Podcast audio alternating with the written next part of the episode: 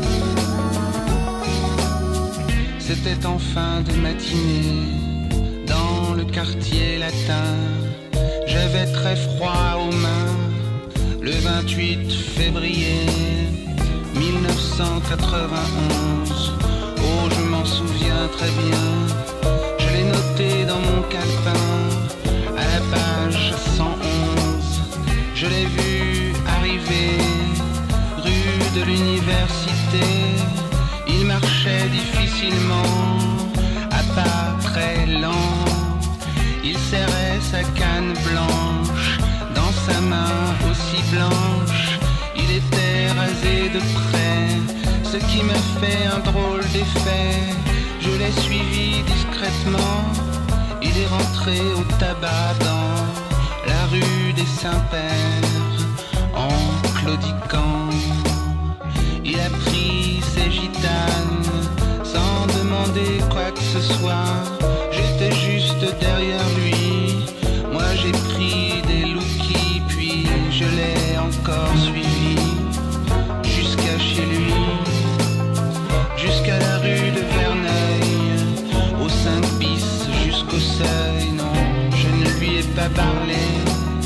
Mais qu'est-ce que j'aurais raconté Que j'aimais ce qu'il faisait. Que j'aimerais faire des chansons.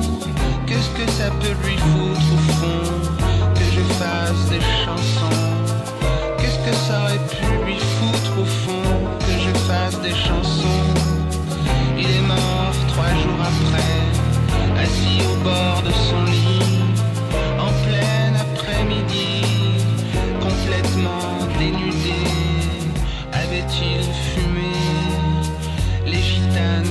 avait acheté devant mes yeux éberlués cinq paquets dans sa main de papier froissé que j'ai vu se refermer. Je l'ai vu acheter son tout dernier paquet le 28 février 1991, le 2 mars 1991.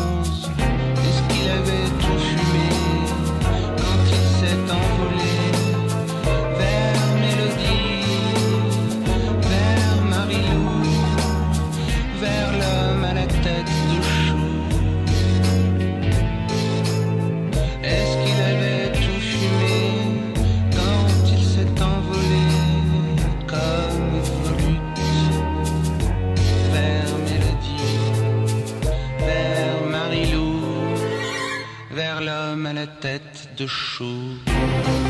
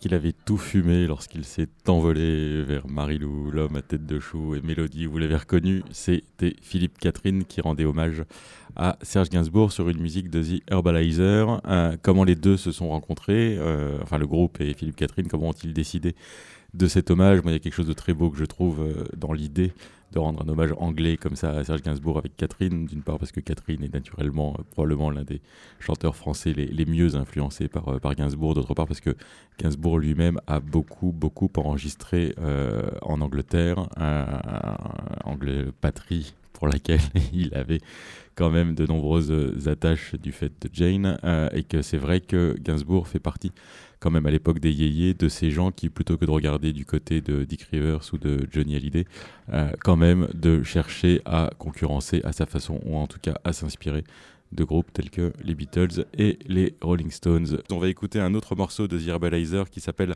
La marche des choses mortes, March of the Dead Things. Et je vous conseille euh, absolument euh, le clip qui est euh, visible sur YouTube, qui est assez drôle, puisqu'on y voit une espèce de, de, réalisateur, genre un peu bracassé, qui commence d'abord par réaliser euh, un clip qui effectivement est tout pourri et du groupe qui l'arrête pour lui dire c'est pas possible qu'on se retrouve à faire ce genre de choses à notre âge et avec la carrière qu'on a. Et tout d'un coup débarque, plutôt réussi, euh, toute une armée de zombies.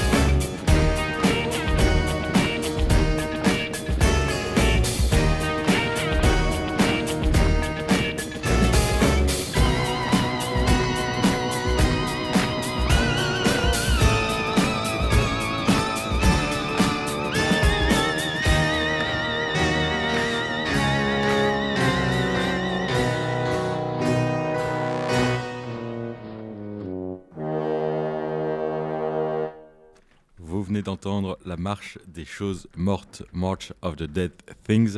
Il est assez étonnant, je trouve, dans autant de sons, euh, d'entendre euh, autant de cinéma. C'est l'une des caractéristiques de The Herbalizer quand même, c'est qu'on s'inspire beaucoup euh, soit, des, soit des films d'horreur des années 60, 70, même peut-être des films érotiques d'horreur.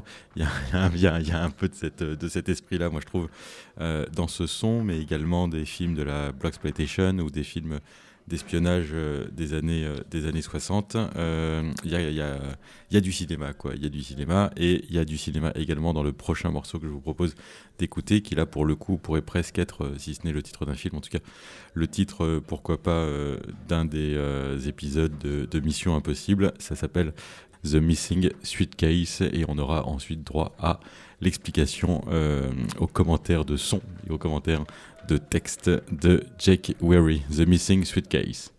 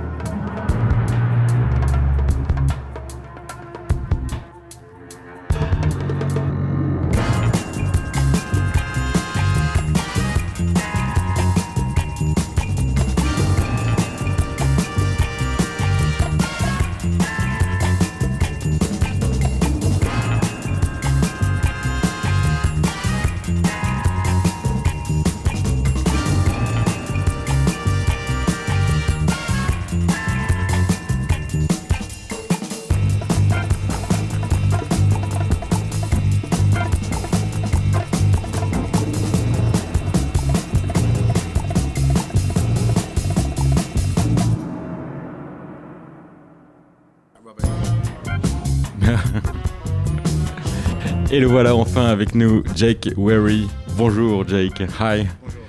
Bonjour, you, you speak French? You don't speak French now. Uh, seulement un petit point. Seulement un petit pois, a little p. um, welcome here for uh, this interview about the concert you're going to do tonight. Uh, you've been you've played here like uh, six, seven, eight months ago, Yeah. and you come back. It's uh, it's nice from you. Yeah, well, uh, we we used to do a lot of shows in Paris, so it's uh, good to come back as often as possible because we, we always have really good shows, big places, small places. Paris is, yeah, it's like a second or third home.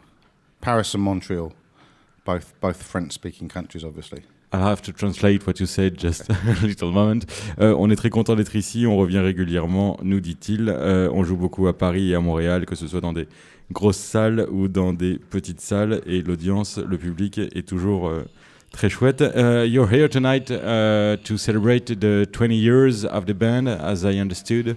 20 years? Yeah, it's our tw- 20th anniversary since we did the first show.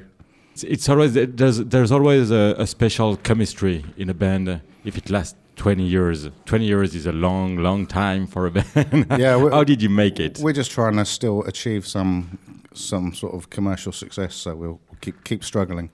It's very funny. Yeah, maybe, maybe if we sell a lot of records one day and get in the, the top ten, then we'll you'll, stop. you'll hand that. But un, until then, we'll still keep playing together. Fortunately for us, maybe unfortunately for you, unfortunately I'm- for us, I'm- please stay. Yeah, no, I was I was joking. No, we we just we, we all really enjoy what we do, and it's the, it's the same band, the same musicians since you know the, the first Since 20 years. Uh, Yeah, yeah, it's, a, a, a few changes, but ninety percent of the band is is the same. it's quite incredible. Il vient de nous redire que effectivement, ça fait 20 ans qu'ils jouent ensemble. C'est toujours le même groupe, quasiment, euh, quasiment depuis 20 ans. Euh, et, euh, et le fait est, je suis pas du tout traducteur, donc en fait, je viens juste de zapper. Si, c'était très drôle. Il nous a dit également que euh, ils continuent à jouer ensemble parce qu'ils n'avaient pas encore eu de big hit euh, commerciaux et qu'ils attendent peut-être d'en avoir un pour euh, décider un jour euh, de se séparer. I, I was thinking about listening what you've done. Uh, maybe you could tell us the, the story with that very strange and very funny, although for us, uh, song about Serge. Yeah, well, there's a there's a few little links to the story. We, um, you know, Ollie and myself, and also this guy called Malachi, who's part of the Herbalizer Collective, very serious record, record collector. We all were on tour in like 98, 97. And we woke up on the tour bus and it was parked in some big boulevard here in Paris. And we all want, we all rushed to the record store and we all wanted to buy the Histoire de Mel- Melody Nelson album. And I was really lucky. I got it for 50 francs in an old junk store. And then I went to the next shop next door and bought an ARP, uh, not an Odyssey, but an ARP Pro Soloist synthesizer, which was actually broken, but it was like a, it was a hundred pounds. What's that? A thousand francs? Or? You, you, couldn't use it? it was Oh no, I, yeah, I took yeah, it home and got it got it fixed. But it was a really good day for me to get to get the record and that. Um, and then we, we wanted to do a, a cover version of L'Homme à la tête de chou, and we were working with this guy called Fred, or Jai now, who's a kind of psychedelic DJ and art collector in Paris. And we asked him if he could recommend someone to either rap or do or do some poetry, and he, he put us in contact with Philippe Catherine. So he came over to my studio in London. It's a long time ago, 13 years ago. No, no, no, it was 2005, And five. Five, yeah. Take London. And it was a good idea from that guy about Catherine because Catherine at this time was not as known uh, as he is uh, now. It was just before his very big hit, uh, who was uh, Robot après tout, which was maybe the, the first record that uh, he could be known here. In, You know, we have a kind of tradition of working with people who go on to become a lot more famous than we've ever been. Euh, il nous a raconté que cette histoire de, Serge et de, Philippe Catherine, en fait, il était euh, ici en tournée à Paris. Il tenait absolument à s'acheter euh, Melody Nelson, qui lui coûtait, qu'il avait trouvé euh, chez un disquaire, qui lui a coûté 50 francs. Il s'est acheté d'emblée ensuite une platine qui était d'abord cassée, mais sur laquelle il a pu l'écouter. Et son rêve avait été peut-être de faire une reprise de l'homme à la tête de chou. Et il a demandé à l'un de ses amis, euh, Fred, qui était DJ dans un collectif ici à Paris, s'il pouvait lui recommander quelqu'un qui serait capable soit de faire du spoken word, soit de, euh, de, rapper sur euh, le morceau qu'ils avaient composé. Et donc c'est Catherine qui s'y est collée, qui est allée à Londres et qui a raconté cette histoire de Serge. De Serge. J'aime bien dire Serge, en fait, moi-même, parce que c'est comme ça. Serge Gainsbourg, at the, at the end of his life, used to call him Serge. He loved the, the, way it sounds. And um, Philippe Catherine told you at this time what the story he was telling. yeah, yeah, yeah, it was. Uh, cool.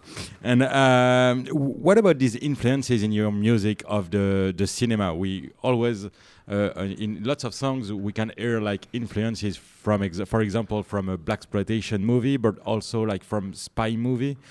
Well, Ollie and I are 70s kids, and we were lucky growing up in the 70s watching even TV shows like The Professionals and crime shows, the music, the the production companies had a lot more money to spend on on paying musicians and paying for good music. So the music you would hear even on the TV, on adverts, was really really good, and obviously had a big influence on us.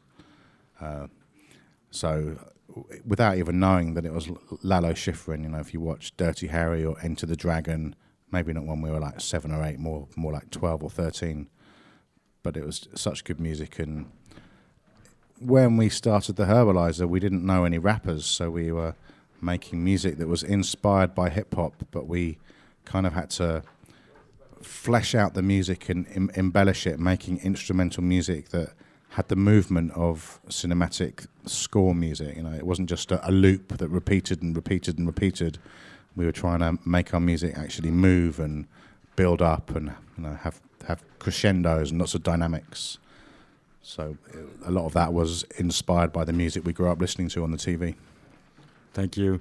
Dans les années 70, on regardait beaucoup la télévision et à la télévision anglaise, il y avait énormément d'émissions comme euh, de choses comme les, les, professionnels ou crime shows et c'est vrai qu'à l'époque, euh, les productions euh, télévisées payaient très très bien ces musiciens et c'est la raison pour laquelle autant euh, dans les séries que dans les publicités, il y avait de très très de, des, musiques très réussies et qui de fait nous ont influencés. Il y avait notamment, entre autres en plus à cette époque-là au cinéma, quelqu'un comme Lalo Schifrin qui avait fait des bandes son de Dirty Harry ou de Enter the Dragon, le film avec avec Bruce Lee. Et c'est vrai que nous, quand on a commencé, personne ne chantait avec nous. On était très inspiré par le hip-hop qui lui-même était inspiré par ces euh, esthétiques-là. Et c'est vrai qu'on a trouvé là-dedans, euh, puisqu'on n'avait pas de voix, en tout cas un mouvement, un mouvement euh, assez cinématique qu'ensuite on s'est beaucoup amusé à, boucler. et c'est la raison pour laquelle on est comme ça très influencé, très influencé par le par le cinéma.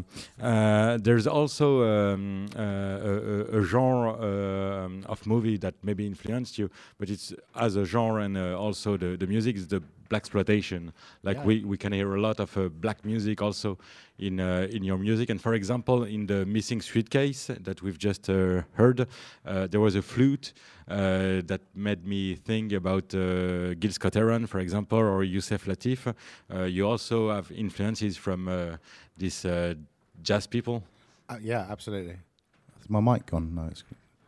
Yeah, it's you know people like Ramsey Lewis, uh, all, all, sorts of music. I mean, the funk, the soul, jazz music, hip hop, all mixed together. And that's that's one of the interesting things about hip hop when they were sampling a lot is they weren't just sampling funk music. You you could sample, you know, Jean Jacques Perry got sampled and all the Euro- European funk and jazz as well. So, you know, you could sample anything from different you know, different continents and put it together and make it into a hip hop sounding record. But yeah, our, influences are very wide.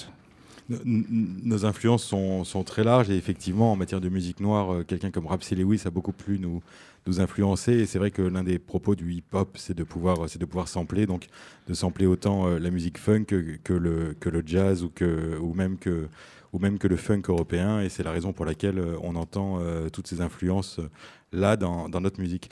What about the words? Sometimes you invite uh, rappers to, to sing on your, uh, on your, on, your music. Uh, do they write uh, words? Do you write words? No, no, they do, they do the words. They do the words. You Yeah. don't do the words. You all, all- only focus on the on the music. Yeah, absolutely. Yeah. on, on the music and on the bass. Uh, would you say that um, there is a leader in your band? Maybe I don't know. When you see such a collective and a, such a, a groovy thing on stage, you never know if there's a leader, someone who is doing the, the composition, or is it always a collective? Well, the, the the writing starts off with Ollie and I. It, it used to be that we'd find a sample or a sound on a record and just build and build. And I, I play the guitar and the bass and a bit of keyboards. And then Andy Ross, the flute and sax player, and Ralph, the trumpet player, would, would get involved in the studio and start putting horn horn parts together. And that's that's kind of how all the songs evolve. Do you We don't we don't record as a, as a band, so we don't go into the studio and sort of, sort of all, work, all work together. So all all of the the albums and the records that we, that we make are built layer by layer. Ok, c'est assez intéressant. En fait, on n'écrit pas tant la musique. que on- en fait, on cherche des, on cherche des samples et ensuite c'est sur la base de ces samples que on construit. Euh, en studio, on n'enregistre pas, on n'enregistre pas ensemble euh, et c'est la raison pour laquelle on rajoute en fait euh, des couches. Donc, euh, ça peut commencer par euh, moi qui construis avec la basse, avec la guitare, avec le, le clavier et puis ensuite notre joueur de notre saxophoniste euh, vient avec sa flûte et puis ensuite on fait euh, on fait les cuivres mais c'est comme ça que ça marche on, on construit and, and and you're always building that music hearing to the music or sometimes you've got an idea a melody and you write the melody and after you Well, the new record that we're doing, it's uh, we've we've almost finished writing it. Is going to be the eighth studio Herbalizer album, and it's the first album we've done where we haven't used any samples, and it's all been things that we, we've written from the start. And uh, like Ollie had some ideas that he would sing into his iPhone, and then put the the singing into Melodyne, and it would give him the the mid, MIDI notes. So Ollie doesn't play any instruments, but he you know he's having ideas and because of technology, I guess he's able to put those ideas into a computer and m- make it make sense. En fait, effectivement, le prochain euh, disque euh, qu'on prépare et qui, va bien, qui sera bientôt prêt, c'est notre huitième album euh, studio. Et c'est, euh, si ce n'est la première fois qu'on écrit, en tout cas la première fois qu'effectivement on a décidé de le faire euh, sans aucun sample. Et c'est la raison pour laquelle, là, pour le coup, on a écrit de la musique. Il arrive parfois que Oli, qui lui est aux machines et également DJ, qui scratch, il lui est arrivé de, de chanter, de chanter les les mélodies ou parfois de les trouver sur, euh, sur, son, sur son MIDI et ensuite euh, c'est à nous en fait de décrypter la musique, de la capter et de la construire. What's the name of that new record? coming? hasn't got a name yet. It doesn't got a name. It's a good name, maybe. I don't know. ok. Le prochain album n'a pas encore de, de nom and it's supposed to come. You don't know. It's like the. Uh, it's going to be released Well, we, this year. we, we hope to have it finished already, but unfortunately in September I found out that my lymphoma had come back for the third time. So I've just finished chemotherapy and radiotherapy. Ok. So that's taken six months out of Out of the, the the stage and the recording, ok. J'ai été malade, donc euh, pour l'instant, j'ai appris ça en septembre, et donc il m'a fallu quelques mois pour, euh, pour, pour me relever, mais c'est la raison pour laquelle le nouvel album euh, ne devrait pas tarder à sortir. Which means that for this new album, you're going to make another, uh, an, another uh, tournée. another hope so, tour, yeah. yeah. I think we've decided that uh, it'll be better if we had a record deal because the last album we, we released ourselves and we're not that business minded and all, all the marketing and the administrative work was just too boring. So we'd rather have a, a record company take care of all the promotion and we just make the music like we used to. On a décidé de fait, effectivement, cette fois-ci d'avoir un label euh, derrière nous, puisque ce n'était pas le cas euh, auparavant et que de fait, on a pu euh, un peu euh, galérer. Et maintenant, effectivement, on, va, euh, on attend de trouver un, un label euh, pour, euh, pour le sortir. So maybe there's a new tour. Are, are you just like Bob Dylan was doing his never-ending tour? and maybe it's the it's the purpose of such a band. Like you're you're uh, of course you're you're a studio band, but you also make people really dance and yeah, I think in France in particular, we five or six years ago, even ten years to five years ago, we were doing so much work out here. We kind of almost over overdid it. We played everywhere, and came back the next year and the next year and the next year, and it's it's it's a bit quieter now than we'd like. We'd like to be doing more shows, but we haven't released a record for what nearly four years. So hopefully, when the new record comes out, we'll get some more interest and get some more shows. On, on a beaucoup, beaucoup travaillé en France, euh, on a beaucoup tourné, mais maintenant ça faisait 4 ans qu'on n'avait pas sorti d'album. Donc euh, il est désormais temps. Uh, I've just seen, I don't know if you remember that, but like you played in a, in a um, venue here in Paris that we loved, which was the Élysée Montmartre that burned. Yeah, yeah. I guess you, I hope maybe you have good memories from that. Uh, that venue that is missing. Uh, I miss that venue actually. I Ab- loved it. absolutely, that was one of our favourite shows in Paris.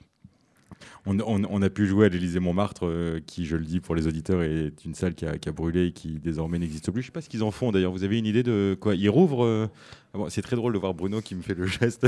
il rouvre, les- et d'accord? Parce que juste après, en fait, il y a le Trianon qui est ouvert, qui était juste à côté. Ça donnait le sentiment que.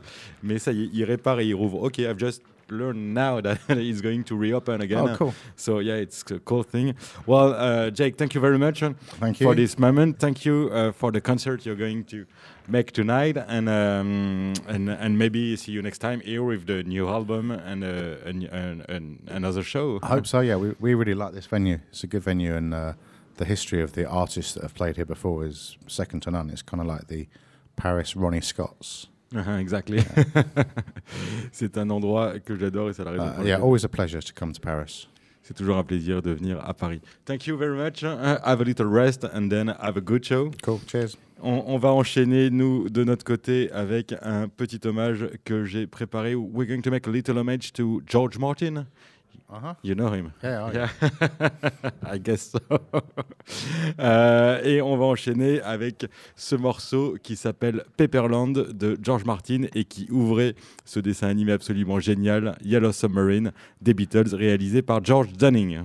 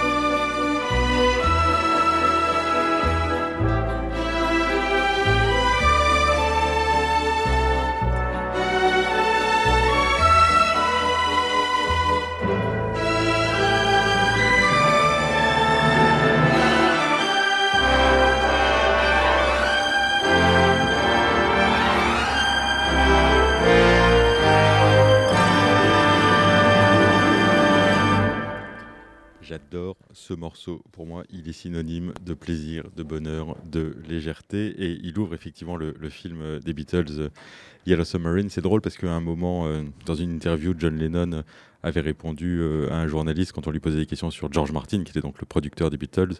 John Lennon avait répondu au journaliste, mais est-ce que vous avez déjà entendu une seule partition composée par euh, George Martin d'une façon un peu cynique?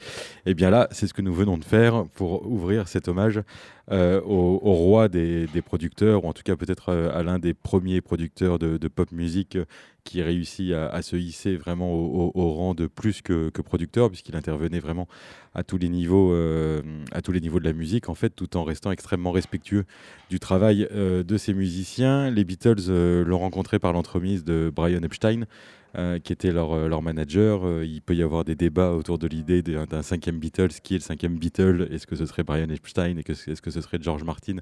Est-ce que ce serait Pete Best, leur premier batteur, ou Stu Cliff, leur, premier, leur premier bassiste? Peu importe, en fait, à mon sens, la, question ne, se pose pas vraiment, mais il est important, en tout cas, à mon sens, de, de, savoir et de se rappeler qu'effectivement, sans George Martin, les Beatles n'auraient probablement pas été ce qu'ils ont été, notamment du fait de ses euh, différentes euh, compositions et de sa façon euh, d'harmoniser les morceaux. C'est souvent lui qui était responsable de tout ce qui concernait les, cordes ou, les, ou les cuivres, d'écrire les, les, partitions et également de travailler aux arrangements. Alors il avait deux façons de... Enfin, il a su en fait euh, euh, s'adapter. Il savait s'adapter et c'était là l'une de ses forces. Il était extrêmement souple et, flexible euh, aux différentes méthodes, que ce soit à celle de Lennon ou à celle de McCartney, c'est-à-dire d'un McCartney qui souvent savait exactement ce qu'il voulait et il fallait justement essayer d'assouplir un peu le, bonhomme pour essayer de lui faire des propositions et de faire en sorte qu'il les accepte, tandis que Lennon, lui, était, on le dit souvent, un peu plus, si ce n'est un peu plus foutraque. En tout cas, il lui arrivait de, filer des morceaux en disant à George Martin maintenant, tu en fais, euh, tu en fais ce que tu veux. Et c'est ce que George Martin, notamment, euh, fera, euh, et c'est le morceau qu'on va écouter de suite, qui s'appelle In My Life, hein, qui est un morceau que vous connaissez, mais qui est toujours très plaisant de réentendre, puisque John Lennon avait composé la, chanson, avait composé les, mélodies, et puis il y a un moment où il lui a dit, il y avait un blanc comme ça dans la chanson, il lui a dit tu feras ce que tu as envie de faire. Et George Martin a eu l'idée euh, assez géniale euh, de réaliser, euh, de composer et d'interpréter lui-même ce, break au clavecin, ambiance musique baroque qui donne effectivement une tonalité à la fois un peu, un peu, un peu désuète à la musique, mais qui en même temps fait ressurgir le côté nostalgique de la chose. On écoute In My Life, Lennon McCartney avec une dominante Lennon et un solo George Martin.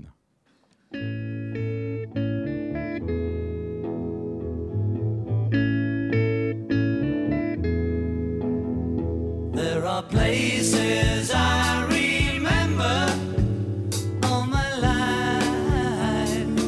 somehow.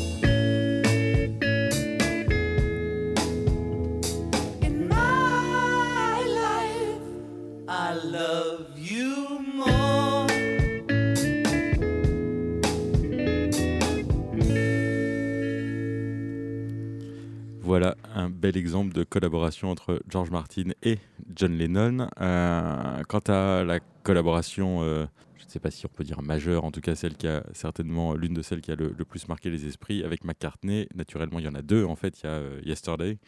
McCartney, lui, avait à la base prévu uniquement de, s'enregistrer seul avec, avec la guitare et c'est George Martin qui lui avait suggéré de peut-être euh, rajouter quelques cordes. Euh, on peut imaginer qu'il n'avait pas totalement tort. Et pareil sur euh, Eleanor Rigby. puisque George Martin suggère, lui, pour le coup, un double quatuor à cordes, tandis que McCartney, à nouveau, lui, souhaitait l'enregistrer seul à la guitare sèche. Et McCartney craignait que les cordes donnent un côté un peu trop sirupeux euh, à la chanson et euh, George Martin a tâché de le convaincre euh, du contraire et pour écrire justement cette partition il s'est beaucoup inspiré des compositions de Bernard Herrmann qui était le, compositeur des, bandes originales de, des films de d'Hitchcock, mais également du film de Truffaut, le film que Truffaut avait tourné à Londres, Fahrenheit 451. Et l'histoire est assez drôle, c'est que pour la première fois en réalité en studio, euh, dans le studio, euh, ça n'était plus les Beatles qui étaient dans la salle euh, d'enregistrement, mais c'était George Martin, puisqu'il dirigeait l'orchestre à cordes pour lequel il avait écrit cette partition. Et les Beatles, eux, étaient du côté de la console, de l'autre côté, hors de la salle de la salle d'enregistrement. situation joliment absurde. Et leur ingénieur du son mythique, Jeff Emrick, avait eu dans l'idée d'enregistrer ses cordes d'une façon différente.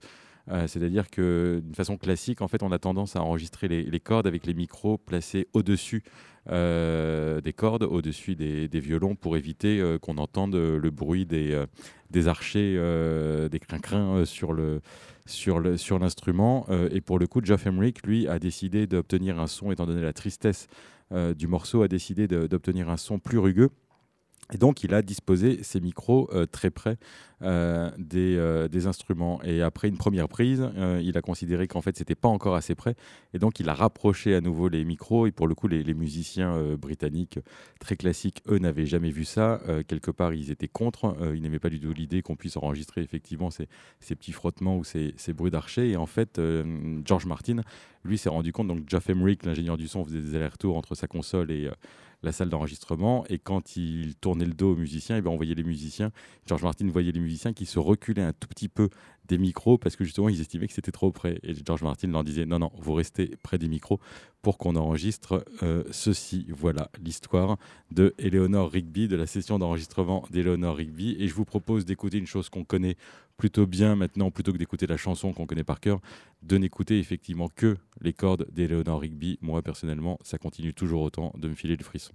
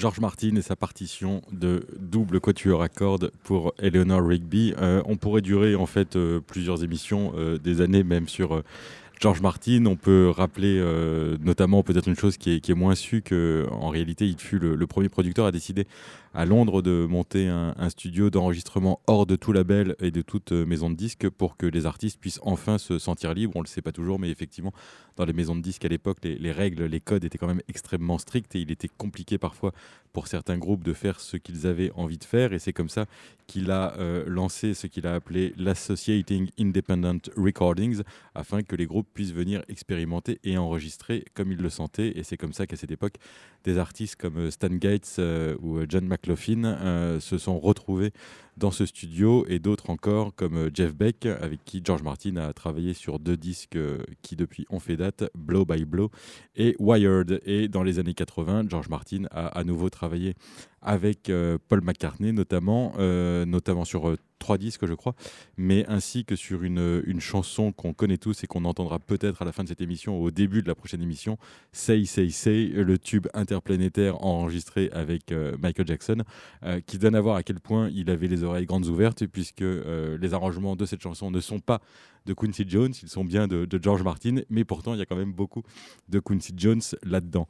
Voilà, on passe, on reste un peu en Angleterre avec notre ami Romain qui n'est pas là, mais qui nous a enregistré depuis sa baignoire une chronique comme il aime en faire. Euh, ça s'appelle sa chronique Mes premières fois. Euh, Romain, depuis ta baignoire, c'est à toi. Et on finira ensuite avec l'ami Sam Cambio euh, et sa chronique hebdomadaire.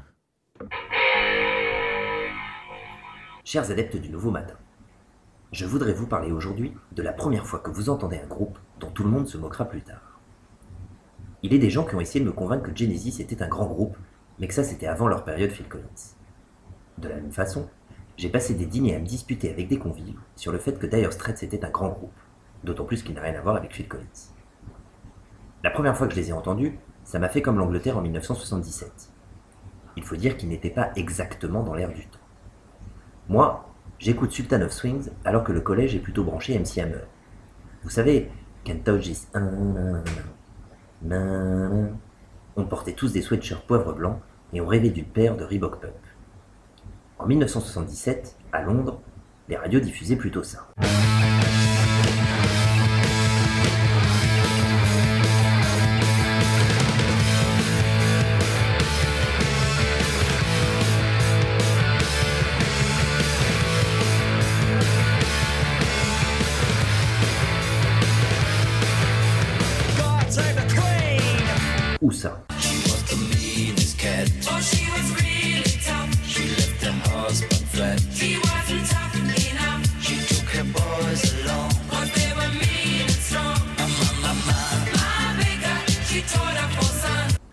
Stones faisaient du disco.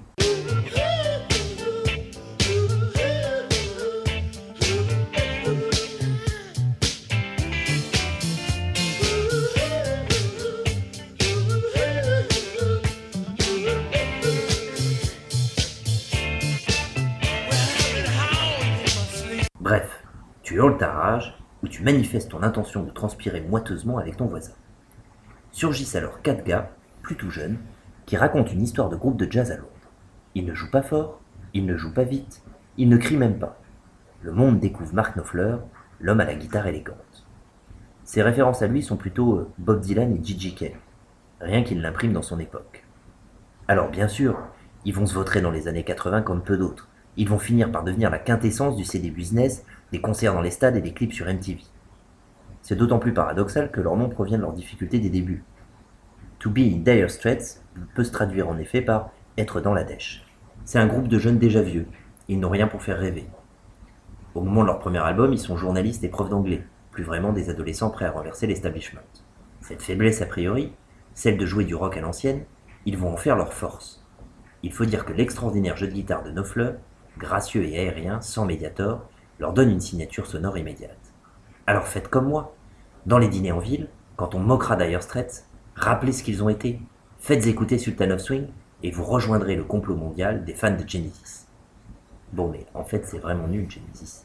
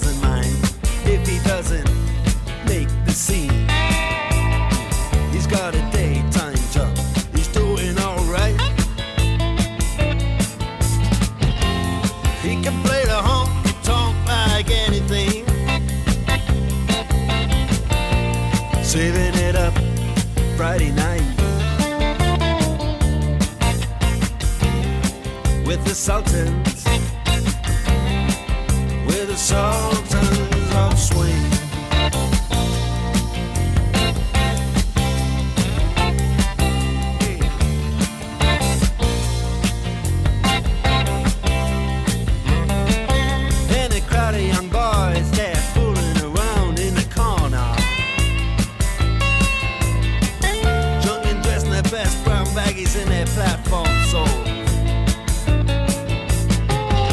They don't give a damn about any trumpet playing band. It ain't what they call rock and roll.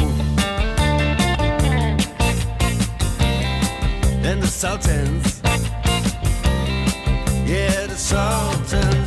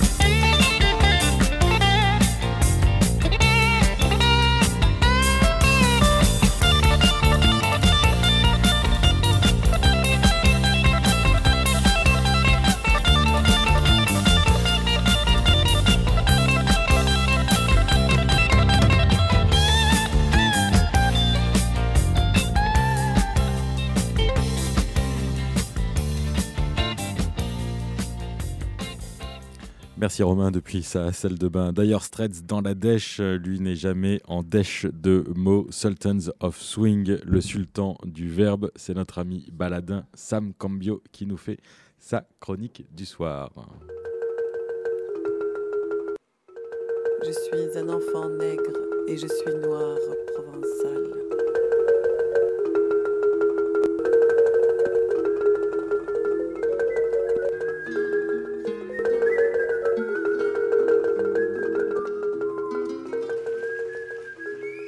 Oh, l'artiste.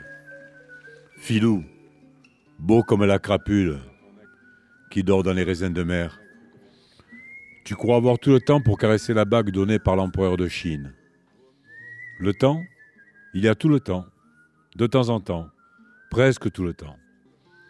L'autre nuit, sur le débarcadère gris, lorsque tu m'as dit que la peinture avait 50 000 ans et la poésie tout autant, cela m'a paru peu.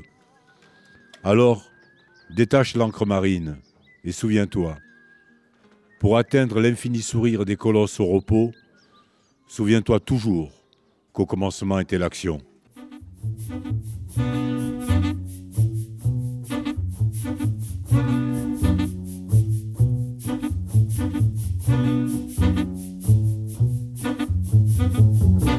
When you walk through the